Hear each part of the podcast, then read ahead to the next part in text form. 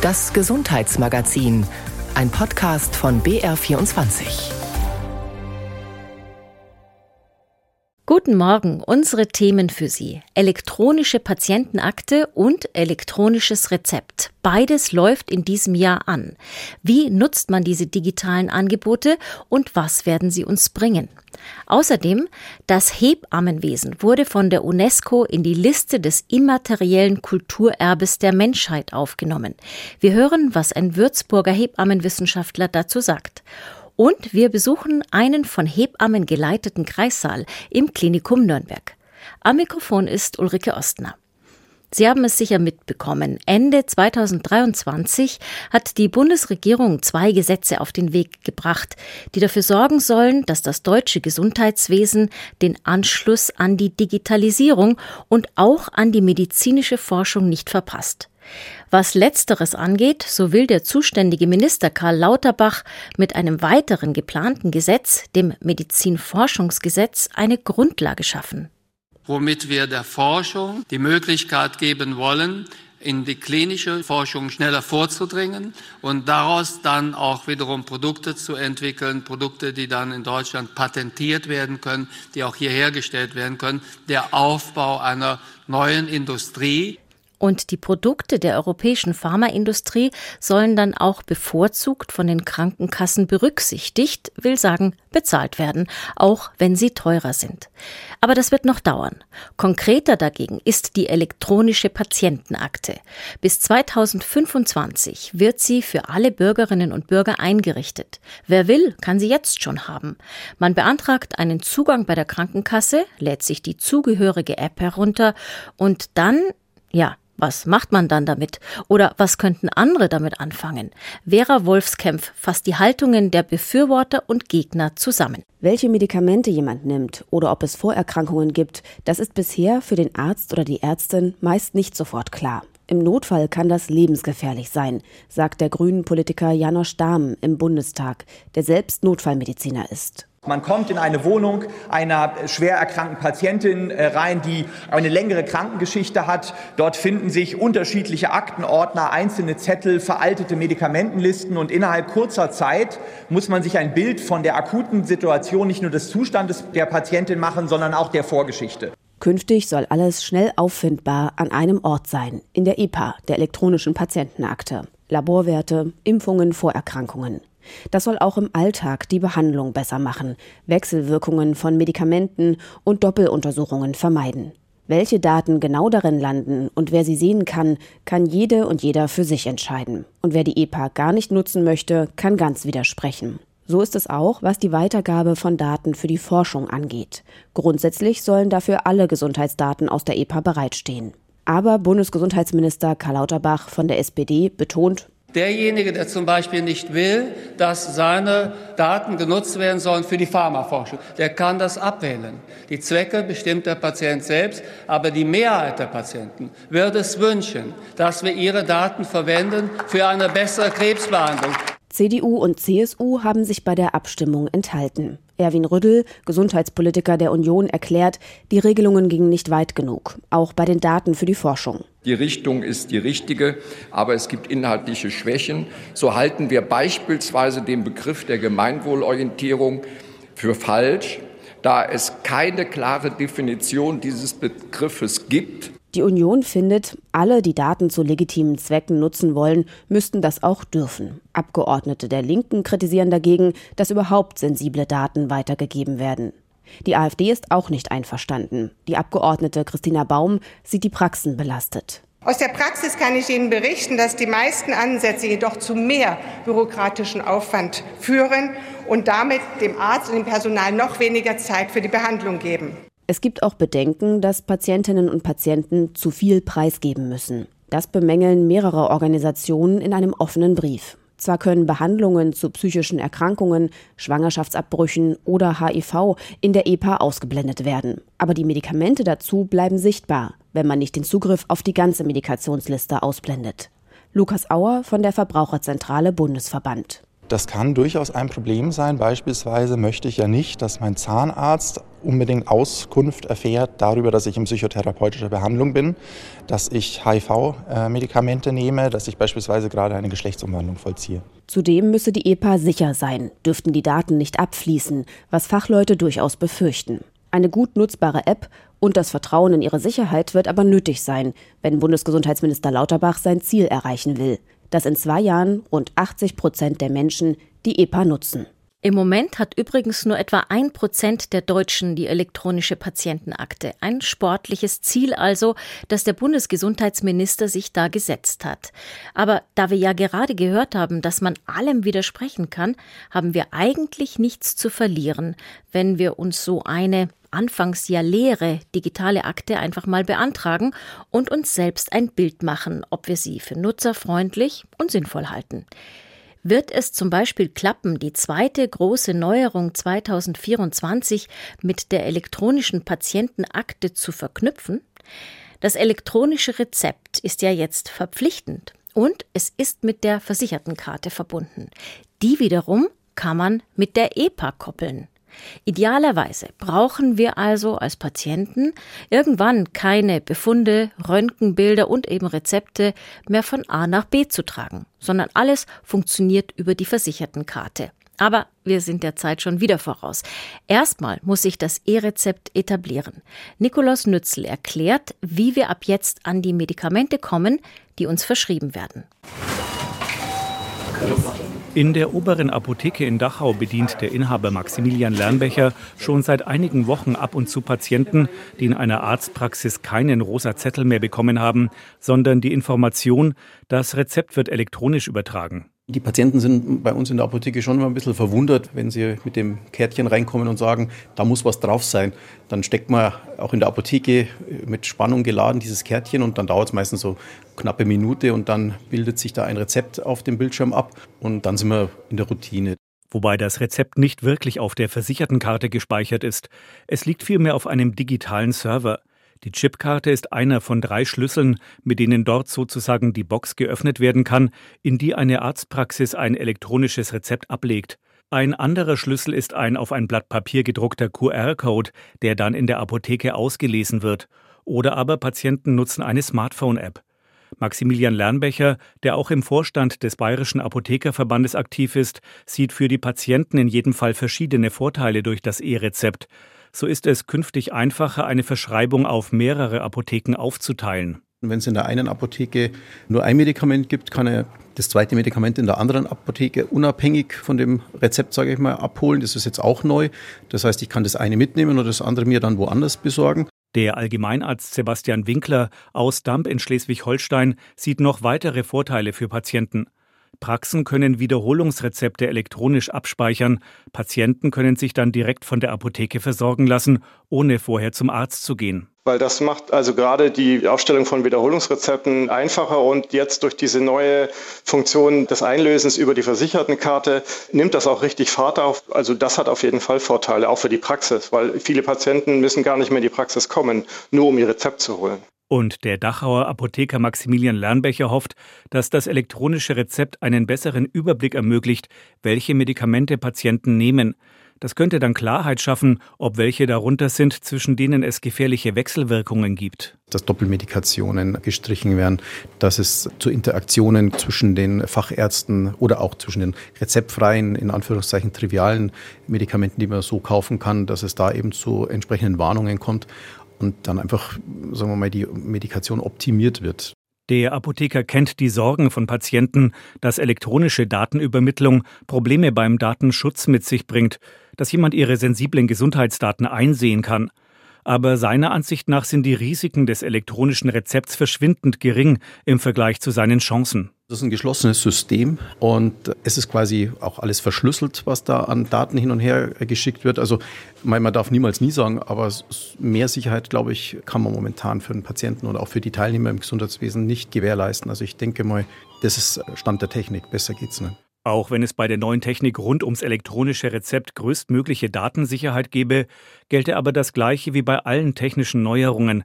Es wird zunächst nicht alles perfekt laufen. Am Anfang, gerade wenn jetzt die Ärzte in großem Stil E-Rezepte ausstellen, und auch bei uns immer mal wieder die Technik abbricht, einfach Geduld haben, wenn zum Beispiel mal der Server oder bei uns der Konnektor gerade irgendwie Verstopfung hat. Aber er weiß auch, was dann zu tun ist. Ich denke mal, mit ein paar gute Witze kriegt man die Wartezeit sicher auch gebacken. Was für Witze ein Apotheker macht, wenn es um Verstopfung geht, in diesem Fall eine Verstopfung der Datenleitung, bleibt dann ganz seiner Fantasie überlassen. Das E-Rezept im Dezember gesetzlich beschlossen, gültig seit 1. Januar. Ebenfalls im Dezember beschlossen hat die UNESCO, die Organisation der Vereinten Nationen für Bildung, Wissenschaft und Kultur, dass die Liste des immateriellen Kulturerbes der Menschheit erweitert wird. Und zwar um das Hebammenwesen. Deutschland war eines der Länder, die sich dafür eingesetzt haben.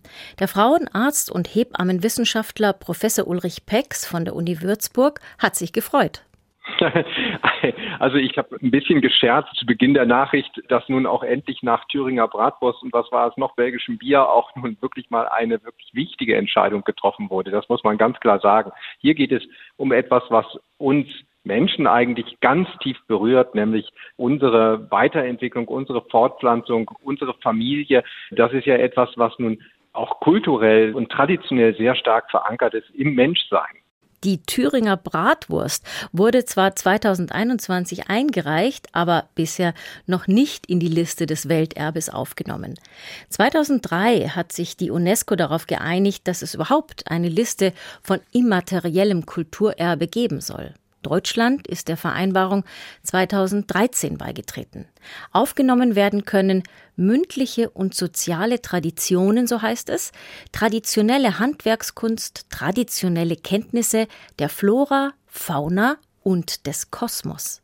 Allerdings darf man fragen, was die Hebammen von diesem Titel immaterielles Kulturerbe für ihre Kunst haben. Er bringt vor allen Dingen Würdigung und Wertschätzung. Da haben Hebammen auch lange nochmal zu gekämpft, um diese Anerkennung durch die UNESCO zu erhalten. Und insofern freue ich mich unglaublich, dass das nun geklappt hat und dass wirklich eine wirkliche Wertschätzung gegenüber den Hebammen ist. Wertschätzung alleine ändert natürlich noch nichts an den täglichen Arbeitsbedingungen der Hebammen und Geburtshelfer, sagt Professor Ulrich Pex aus Würzburg.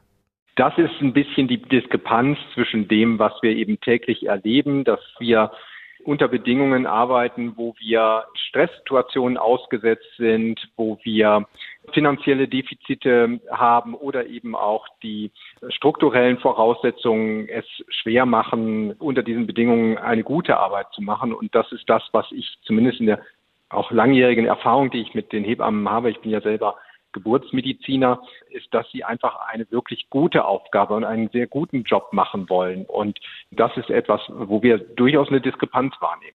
Doch, so PEX, habe man als Geburtsklinik schon Einfluss darauf, wie man die Arbeit auf den Entbindungsstationen gestaltet. Also wir haben in Würzburg selber eigentlich eine sehr stabile und sehr gesunde Situation in Bezug auf die äh, auch gute interprofessionelle Arbeit. Die Hebammen sind mit der Stellenzahl, die uns vorgesehen ist, vollzählig bestückt. Das betrifft den ärztlichen Bereich genauso. Und ich glaube, was das große Pfund einfach in so einem Arbeitsumfeld ist, wie wir es haben, das ist eben eine sehr gute interprofessionelle und interdisziplinäre Zusammenarbeit für die Gesundheit von Mutter und Kind. Und das drückt sich eben auch in einer entsprechenden Wahrnehmung und Zufriedenheit unter den Mitarbeitenden aus. Die gute Zusammenarbeit zwischen den verschiedenen Berufszweigen, die bei einer Geburt beteiligt sind, Vernetzung, Kommunikation, das scheinen die wichtigsten Komponenten für eine gute Entbindung zu sein. Professor Pex fordert aber, dass sich der Aufwand in der Vergütung widerspiegelt, und hier sei die Politik gefragt. Ich glaube, was eins der ganz wichtigen Schwerpunkte ist, ist die Zusammenarbeit zwischen dem ambulanten Sektor und dem Kliniksektor. Hier ließe sich sicherlich vieles strukturell günstiger aufbauen und ausbauen. Auch diese Umsetzungen, die wir eigentlich fordern in Bezug auf personelle Betreuung. Sie müssen das so sehen, so eine Geburt dauert im Durchschnitt 950 Minuten in etwa und bringt der Klinik 1300 Euro. Während eine Blinddarmentzündung, die operiert wird, die Operation 30 Minuten dauert und so im Durchschnitt 4000 Euro bringt. Und das ist natürlich eine Situation, wo auch mit finanziellen Maßnahmen durchaus dafür gesorgt werden können, dass wir personelle Strukturen haben, um eins zu eins Betreuung zu gewährleisten, um die Frauen unter der Geburt auch dort abzuholen, bei dem Bedarf, den sie haben, bei den Versorgungsansprüchen auch, die sie haben oder eben auch den Vorstellungen, die wir individuell dann adressieren können. Vielleicht verleiht die Aufnahme des Hebammenwesens in die Liste des immateriellen Welterbes diesen Forderungen ja Nachdruck. Soweit Ulrich Pex, Professor für Hebammenwissenschaft an der Uni Würzburg. Um gute Arbeitsbedingungen und Zufriedenheit bei den werdenden Eltern zu erreichen, bieten manche Geburtsstationen die Möglichkeit der Hebammengeleiteten Geburt. In einigen wenigen Kliniken Bayerns gibt es sogenannte Hebammengeführte Kreissäle, am Klinikum Nürnberg zum Beispiel. Hier kommen gleich zwei Besonderheiten zusammen. Der Hebammenkreissaal befindet sich in einem sogenannten Perinatalzentrum Level 1. Das ist die höchste medizinische Versorgungsstufe, die man bei einer Geburt im Hintergrund haben kann. Hier ist man auf jede denkbare Komplikation vorbereitet. Das Beste aus zwei Welten gewissermaßen. Marlene Mengi war dort und hat sich angeschaut, wie es bei einer hebammengeleiteten Geburt zugeht. Auf der Geburtsstation im Nürnberger Klinikum Süd ist heute viel los. Die Hebamme Andrea Perl läuft durch den Gang, als gerade eine junge Frau auf einem Krankenhausbett aus dem Kreissaal geschoben wird. Sie ist vor rund einer Stunde zum vierten Mal Mutter geworden. Ah, das heißt ja. Hebamme und Mutter kennen sich. Sie wohnen in der gleichen Nachbarschaft. Echt? Wie geht's? Herzlichen Glückwunsch. Erzähl doch mal, zeig doch mal, zeig doch mal. Ja, zeig doch mal Kind Nummer vier. Das ging ja jetzt schneller als, als, als gedacht. Ja. Und so schnell, wie du dir das gewünscht hattest, ja, oder? Gott sei Dank. Das hat jetzt eineinhalb Stunden, oder? Ja. Siehst du? Eineinhalb Stunden. Ja, herrlich. Ja. Ganz wunderschön. Ja. Und schau mal, was für ein hübscher Kerl das ist. Nein, Mädchen ist es, Nein, oder? Ein Junge. Ein Junge ist es. Wie heißt er? Noah. Der Noah. Noah, na, du wirst dich wundern, wenn die anderen drei auf dich zukommen. Die Vierfachmutter Marianne Waldmann hat Noah ganz ohne Arzt auf die Welt gebracht. Nur Hebammen waren dabei. Bis jetzt haben wir hier alle eigentlich ohne Arzt, ne? nur den ersten, weil das war eine längere Geburt. Und ähm, man ist dann viel entspannter, wenn nur die Hebamme dabei ist und nicht noch der Arzt ständig guckt oder schaut, außer im Notfall halt. Eine möglichst natürliche Geburt und gleichzeitig die maximale Sicherheit für Mutter und Kind. Das ist im Nürnberger Klinikum Süd seit 2018 im hebammengeleiteten Kreissaal möglich. Das ist eigentlich ein ganz normaler Kreissaal, aber mit einem besonderen Konzept, nämlich, dass bei einer gesunden Gebärenden mit niedrigem Geburtsrisiko, wenn sie es sich so wünscht, keine Ärzte anwesend sind. Viele Frauen wollen eine Geburt ohne medizinische Eingriffe, also ohne Wehentropf, Dammschnitt oder Sauglocke. Weniger als 10 Prozent der gesunden Schwangeren in Deutschland erleben so eine interventionsfreie Geburt.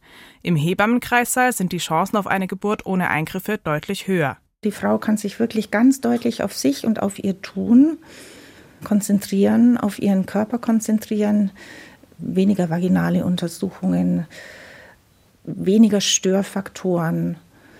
Es ist vom Klima und von der Atmosphäre deutlich ruhiger und entspannter sagt Hebamme Andrea Perl. Wenn aber während einer Geburt doch ein Arzt gebraucht wird, stehen hier in der Level 1 Station, also einer Station der höchsten Versorgungsstufe, sofort Gynäkologen und Neugeborenenmediziner parat. Wenn zum Beispiel die Herztöne des Babys schwach werden oder wenn die Geburt nicht weiter vorangeht. Das ist ja das Schöne. Ich mache die Tür auf und sage, du, komm mal mit rein, schau mal mit drauf. Was meinst du? Müssen wir da was machen? Müssen wir uns von dieser rein hebammengeleiteten Geburt jetzt verabschieden und machen das einfach gemeinsam weiter? 138 Frauen haben hier im letzten Jahr ganz ohne Ärzte entbunden. Deutlich mehr beginnen die Geburt Hebammen geleitet und brauchen dann im Verlauf doch einen Arzt. Rund 30 Prozent bei den Erstgebärenden. Was sind die häufigsten Gründe, dass Sie einen Arzt hinzurufen? Häufig tatsächlich der Schmerzmittelbedarf oder der Schmerzmittelwunsch der Gebärenden. Ja, also ich kann ähm, eigenständig von Hebammenseite all das geben, was die Frauen sich auch ohne Rezept in der Apotheke kaufen könnten, ne? von Buscopan über Paracetamol oder Akupunktur und so weiter. Aber sobald es wirklich so ein bisschen an die kräftigeren Analgetika geht ähm, oder PDA, dann wird eben die Geschichte hebammengeleitet abgebrochen. Klingt so dramatisch, das ist nicht viel anders. Ich bin deswegen trotzdem da, aber kommt halt ab und zu der ärztliche Kollege mit dazu. Zum Beispiel die Oberärztin Angela Wohlfahrt. Sie hat an diesem Tag viel zu tun. In einem der wenigen ruhigen Momente lässt sie sich auf einen Stuhl im Pausenraum fallen und atmet tief aus. Wir haben jetzt vaginal Zwillinge bekommen, beziehungsweise eine Beckenendlage und auch noch zwei andere. Mhm. Alles heute. Und noch ein 1200 Gramm Kind. Also, ganz hebammengeleitet geht's nicht. Aber Angela Wohlfahrt schätzt die hebammengeleiteten Geburten als große Entlastung. Sie sehen ja auch an so einem Tag wie heute, da haben wir auch als Ärzte gar keine Zeit, bei einer Geburt, die normal läuft, groß zu intervenieren oder ständig im Saal zu sein. Und das ist auch nicht nötig. Die Geburt als etwas Natürliches sehen, was in den meisten Fällen gut geht. Das liegt ihr genau wie den Hebammen am Herzen. Gleichzeitig kennt Angela Wohlfahrt nach 25 Jahren auf der Geburtsstation eben auch die Risiken und die Gründe, die gegen eine außerklinische Geburt sprechen. In der Geburtshilfe ist alles optimal bis zu einem gewissen Punkt. Dann schnipp jetzt, macht so und es ist plötzlich katastrophal. Und dann tickt die Zeit vor allem auch für das Kind. Und dann, wenn sie halt erst irgendwo hin müssen und noch einen langen Fahrtweg haben oder, ne, da spielen dann oft auch Minuten eine Rolle. Deshalb gibt es für Frauen, die Hebammen geleitet entbinden wollen, einige Ausschlusskriterien so eine Liste, wenn ich das jetzt alles aufzählen muss. Natürlich eine Lageanomalie, Zwillinge, Zustand nach Sektio zum Beispiel. Eine Frau, die sich eine Geburt ohne Schmerzmittel nicht vorstellen kann, das wäre auch ein Ausschlusskriterium für eine hebammengeleitete Geburt. Ergänzt die Hebamme Christina Schröder. Neben Nürnberg gibt es in Bayern nur einen weiteren Hebammenkreissaal im schwäbischen Dillingen. 28 sind es insgesamt in Deutschland bei 671 Kliniken mit Geburtshilfe laut Gesundheitsportal Klinikradar.